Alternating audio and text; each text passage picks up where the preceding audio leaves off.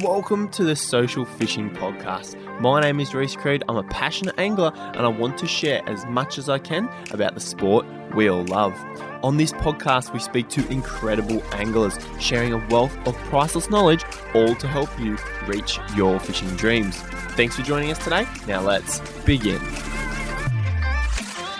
Welcome to episode 18 of the Social Fishing Podcast, guys. And it's been an exciting trip so far, and I can't believe we're 18 episodes in. Now, in this episode, it's just going to be me on my own, and I'm going to tell you another story. Now, I had a story uh, from earlier on in the podcast episodes. I think it was episode 5, where I told a story about a trip to Blowering Dam uh, catching a fish. Now, a lot of you quite enjoyed that story, so I want to keep those stories going. And this is the next one since then. Now, this is a story because I learned a few lessons and because a few things come out of this particular trip. Now, it was a story from a recent trip uh, to Blowering Dam I did chasing a Murray cod in the dark. Now, there was nothing special about the trip, uh, it was just a very quick afternoon session.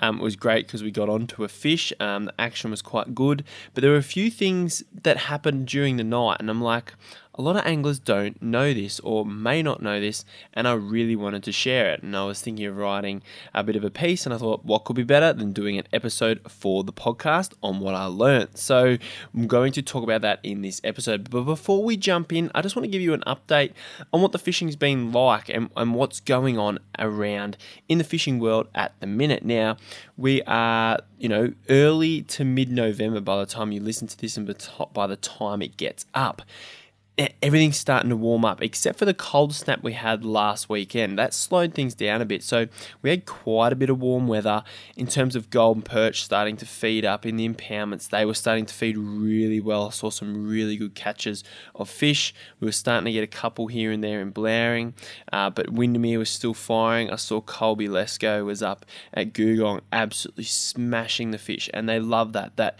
constant warm weather is absolutely key for golden perch, as I would have touched on in a few of the episodes we've done talking about golden perch. That rise uh, in temperature is so, so important. We've had this cold snap, the fishing will shut down. No matter what style of fishing you're doing, weather is critical. Weather is so important. And basically, we had a trip planned for this weekend that was just gone. We cancelled it.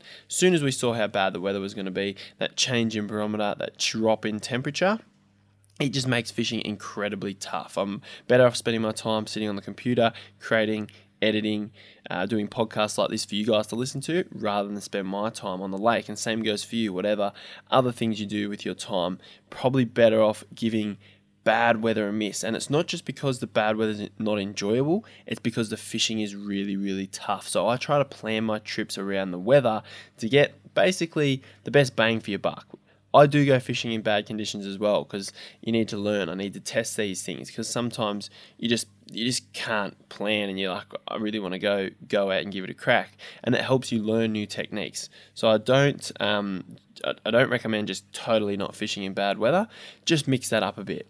So the fishing of late, um, now that that's gone, that cold snap, uh, it should start to just warm up and get warmer and warmer and warmer, which is great to a point when it gets too hot. But it depends on the style of fishing you do. If you're doing surface fishing in the dark in say like Lake Mulwala and the Nagambie Lakes or on small creeks and river systems, Summer is just absolutely unbelievable. The water does get hot during the day, but those fish still feed. Because the water's warm, their metabolism's really high, they digest and process their energy really quickly, their food, their energy, and they need to keep feeding. They won't feed in the middle of the day when you're out there fishing for them, but they have insane bite periods, short bite periods, early in the morning, late afternoon, and during the dark. So, fishing will start to get really good. If you're a bass angler as well, bass fishing really really good it'll start to now as it warms up there'll be you'll see top water action same goes for trout um, if you're a fly fisher and i'm, I'm going to have some incredible awesome sessions on the Tumut this summer i really hope we did last year and fly fishing it, it, this style of fly fishing we do isn't technical it isn't hard and it's just active and the reason i love it is because of the sight part of it, the visual part that we can see the fish and we're casting to them. If we could visually sight cast a cod, it would be unbelievable. I would love it. But the water we have around here, we just can't do it. But fishing anyway, it's going to get really good, whether you're targeting trout. And that goes for lakes as well as streams. The lakes will probably start to slow down as it gets really warm for trout. Cod, night times, low light periods in the impoundments, and then you know same goes for rivers and creeks. Mulwala will fish really well come opening.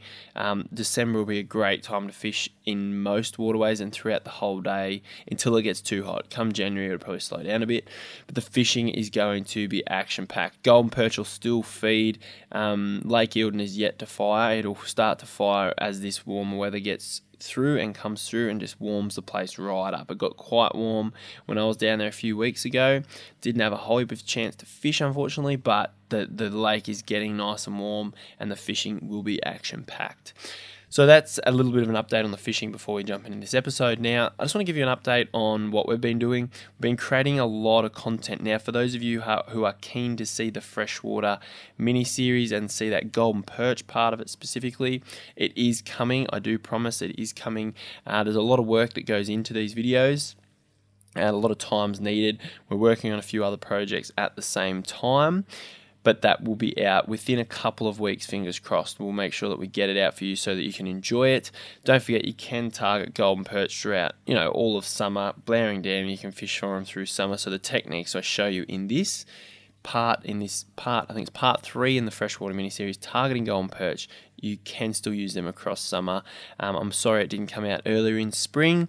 We did our best to get the cod and the trout one out when we did, but stick by. I will let you know when it is out. Now, before we jump in, one other thing I just want to touch on uh, is the listener questions. Now, we had one listener question come through from Alice. Now, Alice is from Camden, uh, and her favourite episodes were 16 and 18. Uh, her question, she's got a couple of questions here and a few recommendations for episodes. But one was how high up in New South Wales snowy mountains can you find trout? Uh, it's a really, really good question. And it's more of it's more of a question of how low do you find them because once you get over a certain altitude, you will find them in most of those creeks and streams. Some might not have some, some may, but it's not altitude that determines where they'll be. That that water at the highest peak is not too cold for trout, put it that way. So the trout will move up those streams. Now, I'm going to say up to that about 1700, 1800 meter before you hit the very top of the caps because there's not many caps that are that high um, in Australia. That they, don't we don't have mountains compared to other countries. So once you get so so the Thredbo River is full of full of trout, and it's just at the base of one of the ski fields, which is at the base of the top of Kosciuszko. So the Thredbo River is full of really beautiful trout, and that's quite high alpine wise. Any of those small streams, little little brooks, little bits where water just come out of the ground and flow in between that 1700 and 1200, 1100 meter mark um, height and altitude, that that's great areas, great um, altitude to find trout, and they'll be all through those areas. Just go explore the Snowy Mountains and also your high country in Victoria are just full of great little places that you can go explore and chase trout. Uh, so hopefully that answers your question, Alice. Now.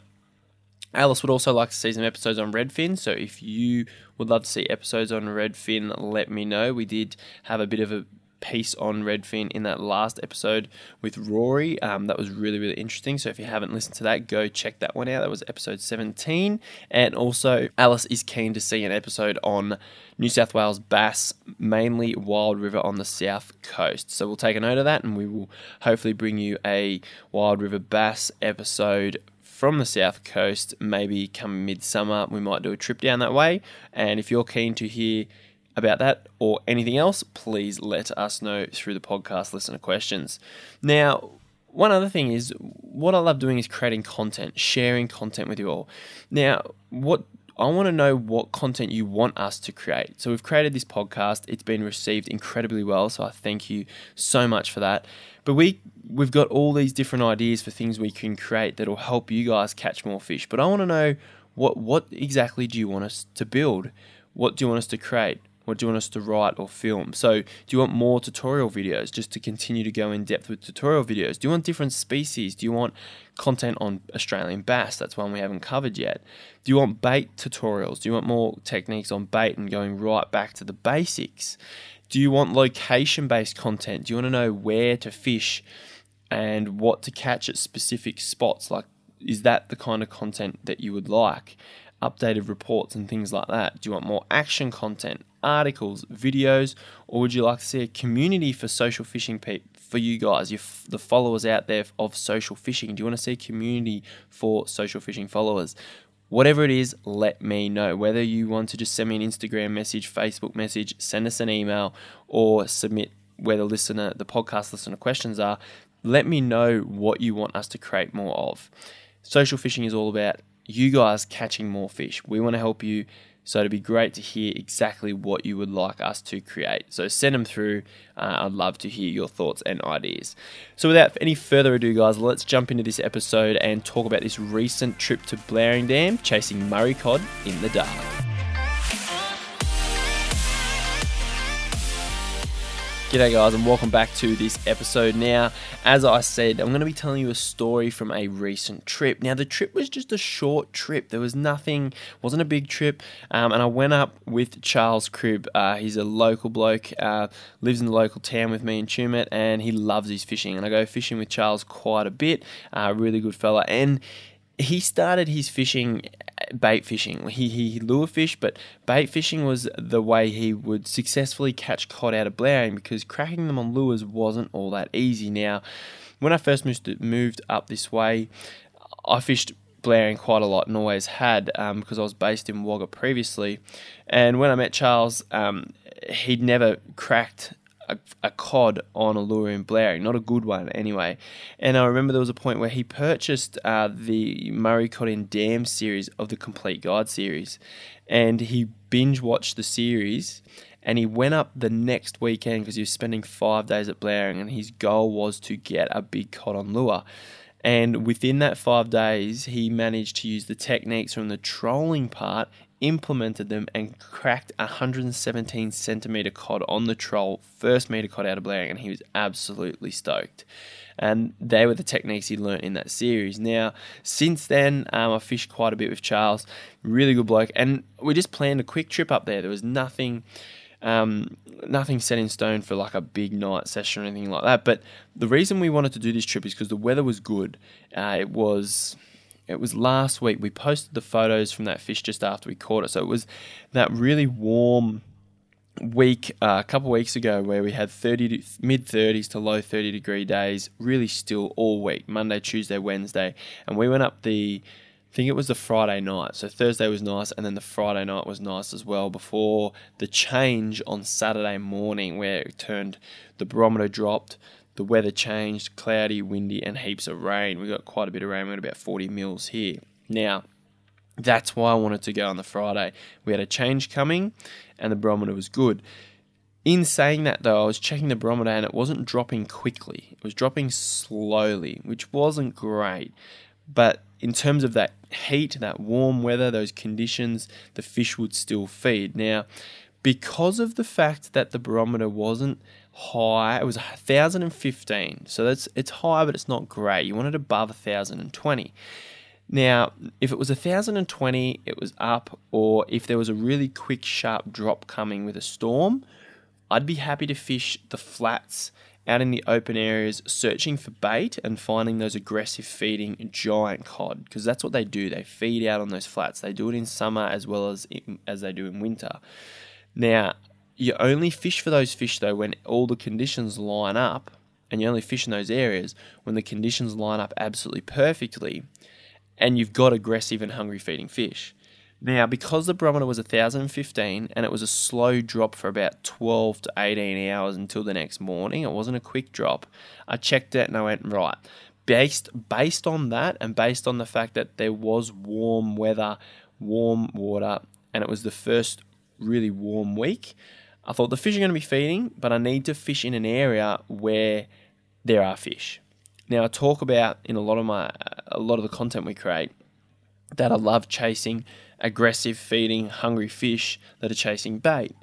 Yes, that's great if you've got the right conditions.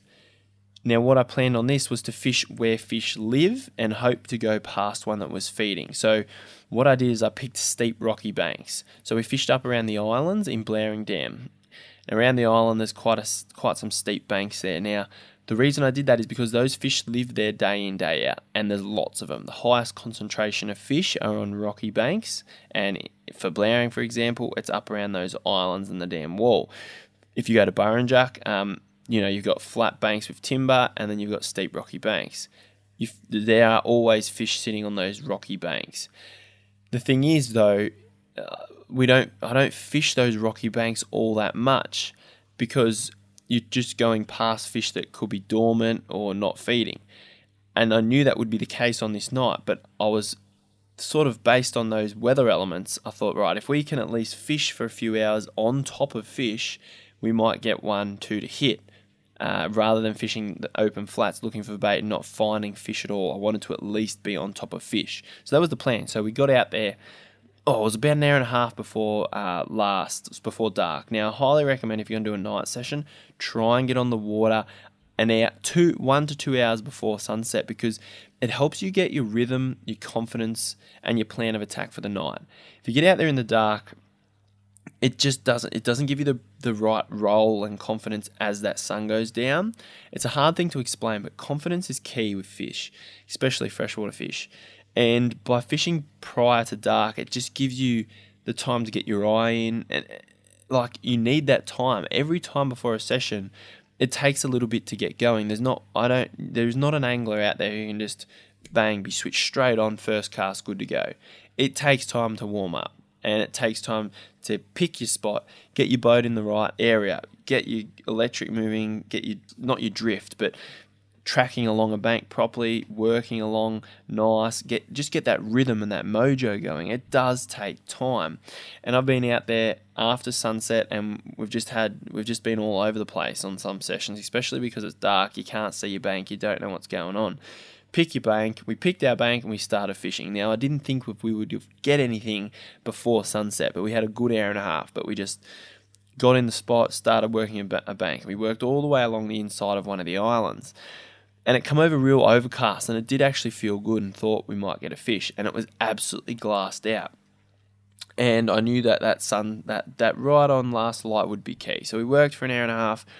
We jumped over to the other side between the wall and logbridge creek on those steep banks. Worked our way back. And we're working uh, working along and the plan was to cast plastics mumblers lures straight at the bank and hop them down the rocky banks. So we're casting in. We're allowing them to fall giving them a couple of winds, three, four, five, six, pause, let them sink. Because those big fish will either hit them on the drop because they're following it, or they'll see it, or they'll feel it free falling and they'll hit it as it's getting closer to the bottom on that drop. Drop's key, but they will also hit it on the slow roll as well. So this was our plan was to work these banks for the night because my plan was to fish where there were fish and hopefully we could go past one that was hungry.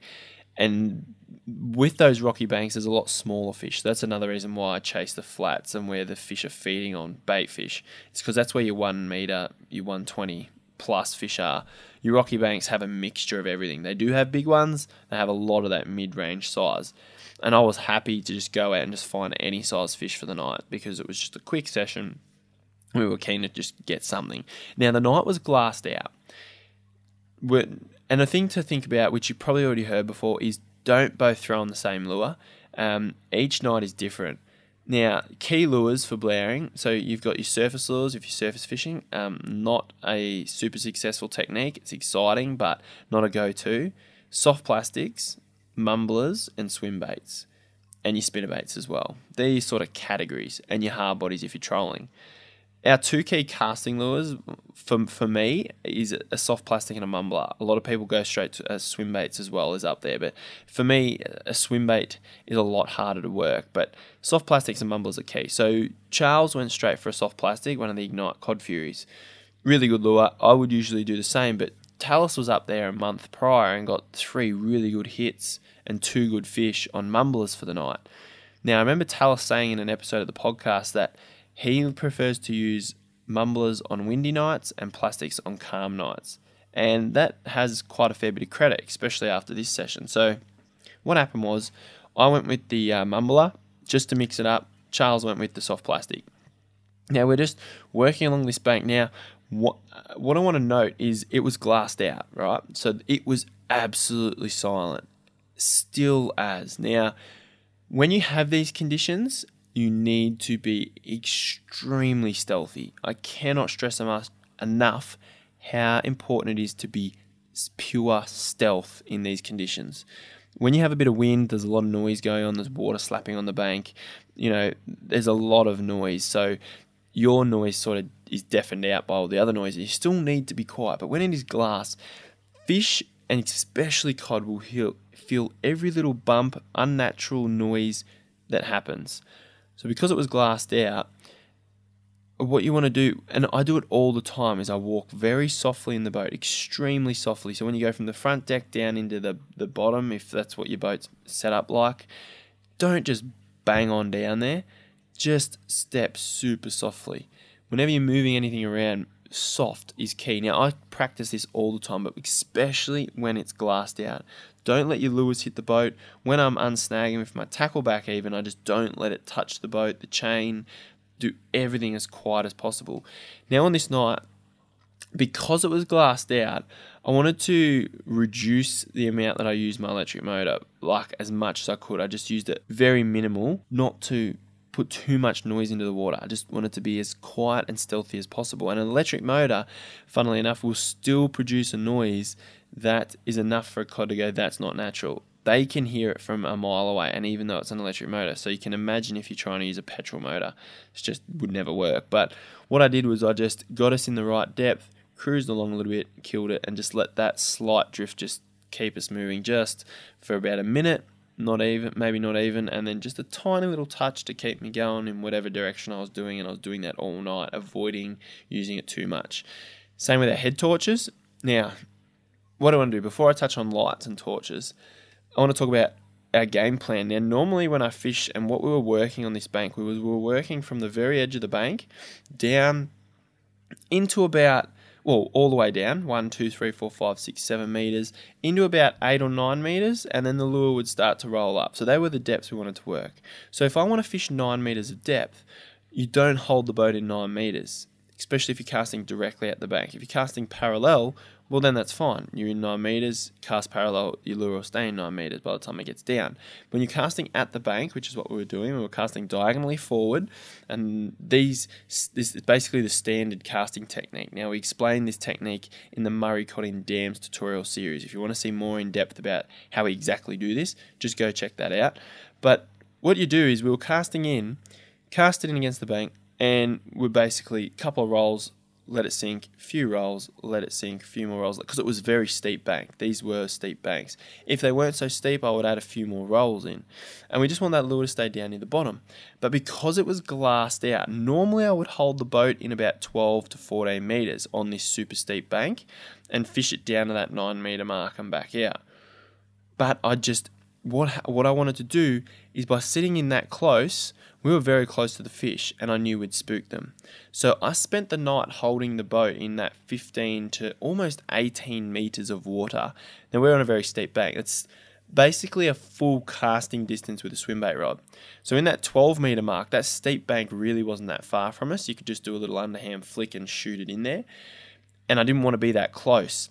Now, if we were fishing those flat banks, we wouldn't be in that depth. We'd be fishing for the fish. They'd probably be sitting in that five, six, seven meter mark. So we might sit in nine meters. But because they're on more of a sloping gradient, you'd be a long way from them, only a couple of meters deeper, if that makes sense.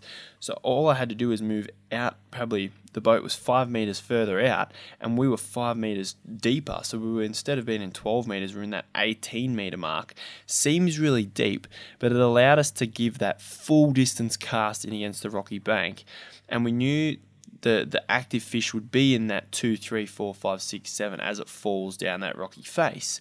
So sitting the boat out way further to allow us to do a full cast basically is just the whole purpose of that is to be further away from the fish, be quieter, more stealthy, and give us more opportunity of basically getting the fish to hit without spooking. People think that, you know, some lakes or fishing impoundments is really difficult because the fish just don't bite. And it's not that they don't bite, they're there, they bite it's just and and you're using sometimes you're using the right lures, you're doing everything right. It's just you are just there's a few things you got to think about, and being stealthy is something that a lot of anglers overlook. Being loud, talking loud, banging, playing music. No wonder you haven't caught anything because those fish are very intelligent and it's all about being extremely stealthy. Now, this was a glassed out night, there was no other noise, so it was very important to be stealthy. Now, what we did is we worked along uh, the bank. So we were working back along, and it was just on that bit where you almost got to go grab your head torch, but you don't really want to grab it yet. Right on dark, right on that transition where it is getting dark. And we were working along the bank. Now I'm working a mumbler, so casting it in, giving it a few winds, getting it shaking, and then letting it fall and Charles was working his soft plastic back. And on this one particular cast, he'd cast in, got it close to the bank. Now we were kind of guessing our casts. After a bit, you kind of you, you had an idea of how much effort you had to put in to get it close to the bank. Um, and we try to avoid landing it on the bank, but you need to get it close because if you're five meters off the bank, it's going to sink and you're going to miss that that good depth of like two to five meters, it's going to sink and like land in six because it's a steep bank. So you needed to get it as close as you could. We had a 20% moon, very, very little, but it's enough to make out where the bank kind of was. Now, Charles had cast in and he'd done one, two hops, and I think he was three cranks in the handle, and he got absolutely slammed. Now, I was down. Um, cutting my lure off and retying because I had a fray on my front of my leader and he was caught he called he was on. He was like yep I'm on I'm on I'm on. And it's the best feeling for you as an angler when you get hit and absolutely destroyed by a big cod. The feeling is incredible but also for your mate who's fishing with you I was just it was like, right, I get this net out, and the net was caught, and I was just going mad trying to get the net out and press the button in to pull the handle out and find a head torch and get a bit of light on this fish. And he just basically kept pressure. He said it pulled like a truck to start with. Now, Charles Charles hadn't caught fish a good cod casting yet, so he was finally onto a cracker of a cod on the cast. Bring it up, bring it up, and it surfaced, and it was the fattest fish I'd ever seen. And ended up coming in at 93 centimeters. When we put it in the net, I dead set thought it was going to go a meter, but it was, it was super fat. If you had seen the photo, those images don't do that fish justice. Um, a couple of those Instagram stories we posted up, they they showed how thick the fish really was, and they're just so well fed. And that means because they're that thick, it means they're feeding quite a lot all the time, and they're putting that food into their body. And we think we can we fish all this time. We struggle to just land a handful, and they obviously have a very good system of detecting what's food and what's not. They really know what food is. So if you're able to fool one, it's a really good effort. In those impoundments, those clear impoundments, Blowering, Eildon, Burrinjuck, Copeton, if you can fool a big fish, you have done very well. Now Charles was absolutely wrapped. The fish had inhaled the cod fury. It was gone down his gob, and I actually think it might have been a female just because of the condition and how thick the fish was. But you don't know. You can't actually tell by looking at a Murray cod what's male, what's female. Um, yeah, it's just a guess. But this this big girl, she was a cracker of fish. Now, what I want to talk about is the lure was swallowed head first, and it was gone. Now, the reason he hooked it was it was hooked on the front swinging treble of the Ignite Cod Fury. So, what we actually do is with the Cod Furies, we have them on the social fishing store. I've used them for many, many years. Really good lure. Um, we we custom rigged them because we were struggling to hook up fish and we had a few different designs and we've got one that's called the reverse front hook and it's where you it's just got two points of the front hook and it's put in reverse now it works better in a bit of area that has a bit of timber because it's able to bounce over a little bit. But if you don't, if you're not fishing on timber, if you're fishing rocky banks, this swinging front treble, it's got a corkscrew that allows it to swing. It, it's free, so when the fish sucks it in head first, this hook shoots out first, and it has just got an excellent hookup rate. It does have an excellent hookup rate on snags as well. I will tell you that. So it can get quite frustrating to use. But when we've missed fish after fish after fish, because they've got such tough mouths, big tough mouths, these plastics are big, they are very hard to hook up with. Now, this swinging front hook works an absolute treat. Pinned that fish in the back of the jaw, in the back of the mouth. Just a great hookup rate on those hooks. So um, he landed that cracker of a fish. He was absolutely stoked, and the night was made. And then the sun had only just gone down. I think it was about 20 past eight. And the plan was working. Now, we actually had a boat go past us, and there was three or two other boats up in that area that night. Now, it's a it's a popular part of the dam to fish, and it was it was uh, as an angler, I was like, right, this isn't going to help because what one of the boats was doing, and, and it's they don't probably don't know what they're doing is causing the issue. But what I was saying to Charles is on the night there, I was like, this is why some anglers struggle to catch fish. Now this boat come through, they were talking loud, but they had a spotlight. They had a big torch and they were shining it around, shining up the bank, looking where they were going on the bank, left and right and left and, and everywhere, everywhere, all night as they went, trolled along this bank. And then I think they turned around and started casting. Now they were a good hundred and something meters from us when they was sort of just stopped the cast, but their light was that bright when they shined it back at us. It just the whole bank lit up. It yeah, it just so much light. And what that does, that spooks fish, hundred percent. You have to avoid using any lights if you can. So I was saying to Charles, saying, this is why some anglers get fish and others don't. We're being extremely stealthy. They don't know we're there when you got boats like that, the fish know that they're around. They know there's activity. They're not going to feed. They're not stupid. So basically, what I want to, what the lesson I want to share with you is avoid using lights wherever you can. I only use them for navigating. Um, when I'm like traveling, navigating, going fast, but when I know I'm getting close to my area within a couple of hundred meters of my spot, I pull up.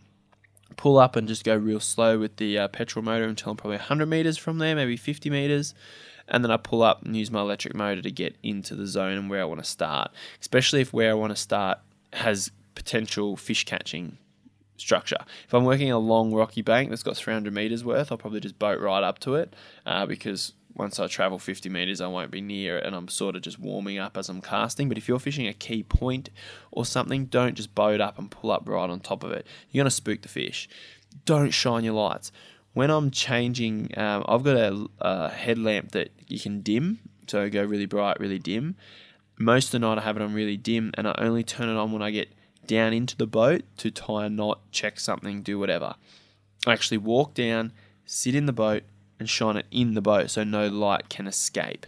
Um, same with your sounder, turn it right down as low as you can.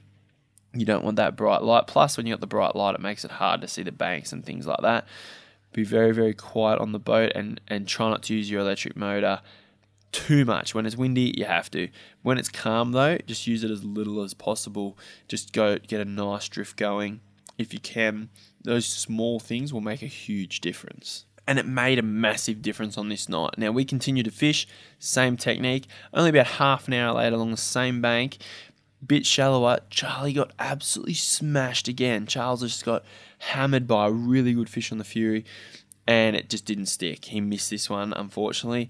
Um, plastic come back, and I think it hit it on the back of the tail, so it didn't actually grab the hooks. And we continued to work, a bit after nine o'clock now, and he got hit again, three hits. And Charles has fished me quite a bit. We've had some good hits at Blowering, and, and they can be hard to catch on the night, but on this particular night, we just had some really good action, and he got another cracker of a hit, a really good fish. There were three good fish, and the last one actually, the plastic come back in a ball. It was mushed up in a ball, so it's grabbed it, shut its jaw. The tails come back over and covered both the hook points, and just just fell straight out. Had teeth marks all over it.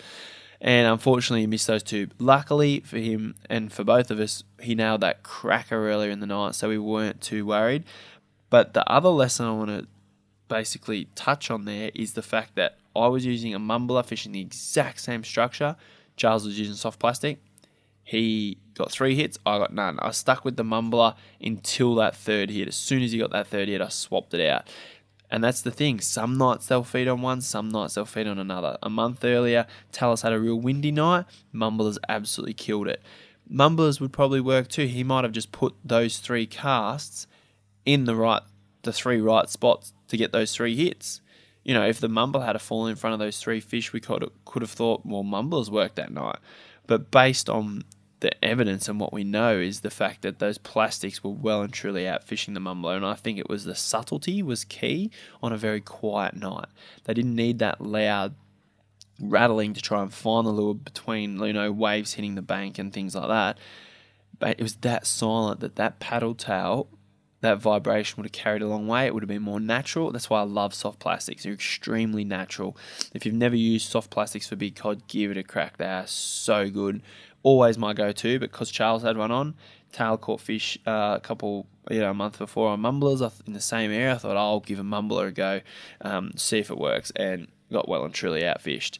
But that was a really cool night. Um, I still congrats again to Charles's fish. It was an absolute cracker. I'm really stoked for him. We were so pumped when we landed it. You would, if you were in the area, would have heard us cheering uh, when it finally hit the net. But it was a really good night, and, and it just goes to show that our plan that we had paid off.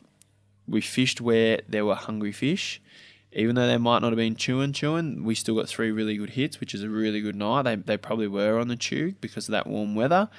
And because we were fishing on top of fish where they live, we managed to get the hits. The moon phase was nothing special, but I actually prefer a moon phase that isn't too bright. We're at like 20%. About that 40, 50, 60 would be better. Probably 40, 50 because you can actually then see the bank a little bit better. But we could just make it out, so that was fine.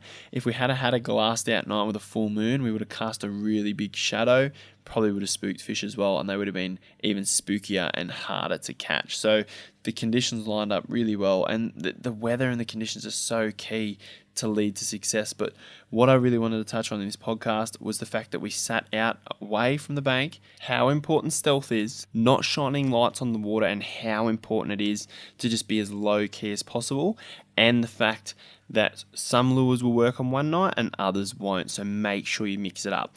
If you're going out with someone for the night, just pick two different lures, figure out what they're feeding on, and then swap it around. I know you've probably heard that a lot before, but I just wanted to you know, explain that based on this story. Now, he caught a cracker of a fish and it was just working that rocky edge. Now, they're great areas to fish because those smaller fish, and by smaller, I mean those, you know, 60, 70, 80, 90 centimeter fish will become active as we come out of winter through spring and summer. They will they will get more active. Whereas through winter, the ones that are active are your, your meter plus fish. And one last thing to make sure you take away from the episode is the importance of keeping your lure near the bottom, within that one to two meters of the bottom. It doesn't have to be grinding the bottom all the time, but just continue to allow it to sink back to the bottom. And then you can start to wind. Give it a few winds, can swim through the water column, pause. Pauses are key. Even if you pause it and get it back near the bottom and then continue to wind. It doesn't have to be on the bottom. You don't want it on the bottom because you know, a big fish is, you know, 40, 50 centimeters deep. If it's sitting on the bottom, then it's going to need at least 60 centimeters of clearance to come up and hit it. But make sure you're down there in that area because that's where the fish are. And those pauses are critical. When the lure pauses, the fish thinks, right, this is my opportunity. Bang, they have a crack, they hit it. We've caught and had hits from so many fish on the pause. So just remember that on your next session when chasing cod. And there you have it, guys. I hope you enjoyed that episode, that little story about one of my recent trips to Blowering Dam, chasing Murray cod in the dark. Now, I can tell lots more stories, and I'm going to tell lots more in the future, but let me know what you're keen to hear about, what stories you're keen to hear about, what you know what fish species. I know we we did that recount on our trip uh, to Lake Windamere, which I know you guys absolutely love. So we can do a few more recounts on our trips and what we've learned and and things we did during a session, just like I talked about in this podcast. I really hope you enjoyed. Uh, and coming up in future episodes, I'm going to be interviewing more great anglers. We've also got our co-hosted episodes with Tallis and Chris. Now, Tallis and I are going to be talking about you know spring, November yellow belly, and hopefully with Chris, we're going to be touching on a few really cool topics. And the very next one is very interesting indeed. Now. Please make sure you continue to send through your listener questions and any thoughts you have on what you would like us to talk about. And also remember what I said at the start of this episode, let us know what you want us to create. And that's not just about creating the podcast episodes. I'm talking what kind of videos do you want us to make? Articles. You know, do you want that location based content and reports? Do you want more action videos? What do you want? Let me know. I'd love to hear your thoughts on content that we can create for you guys so that you know you have more opportunities and more stuff to help you get out there and catch fish. And I really do hope you are enjoying these podcast episodes. If you are, make sure you jump on Apple Podcasts and leave us a review, rating, and your comments. We just, the more the better. Even if you don't enjoy the podcast, just leave your honest opinions there. And last of all, if you haven't already, make sure you jump on and create a free social fishing account uh, because that gives you access to the free freshwater mini series. So you will learn more content in the freshwater mini series. There's plenty of great action in that, plus tips for chasing Murray cod, golden perch, and trout. If you do already have access to it, as I said, the Golden Perch series will be coming soon. We will do our best to get it out for you. Now, I hope you enjoyed this episode of the podcast, guys. As always, I will be talking to you in future episodes about more fishing content. I really hope you enjoyed your time in episode 18 and this little story. If you want more stories, make sure you let me know. As always, guys, get out there and use these tips in your fishing, and I will be talking to you very soon.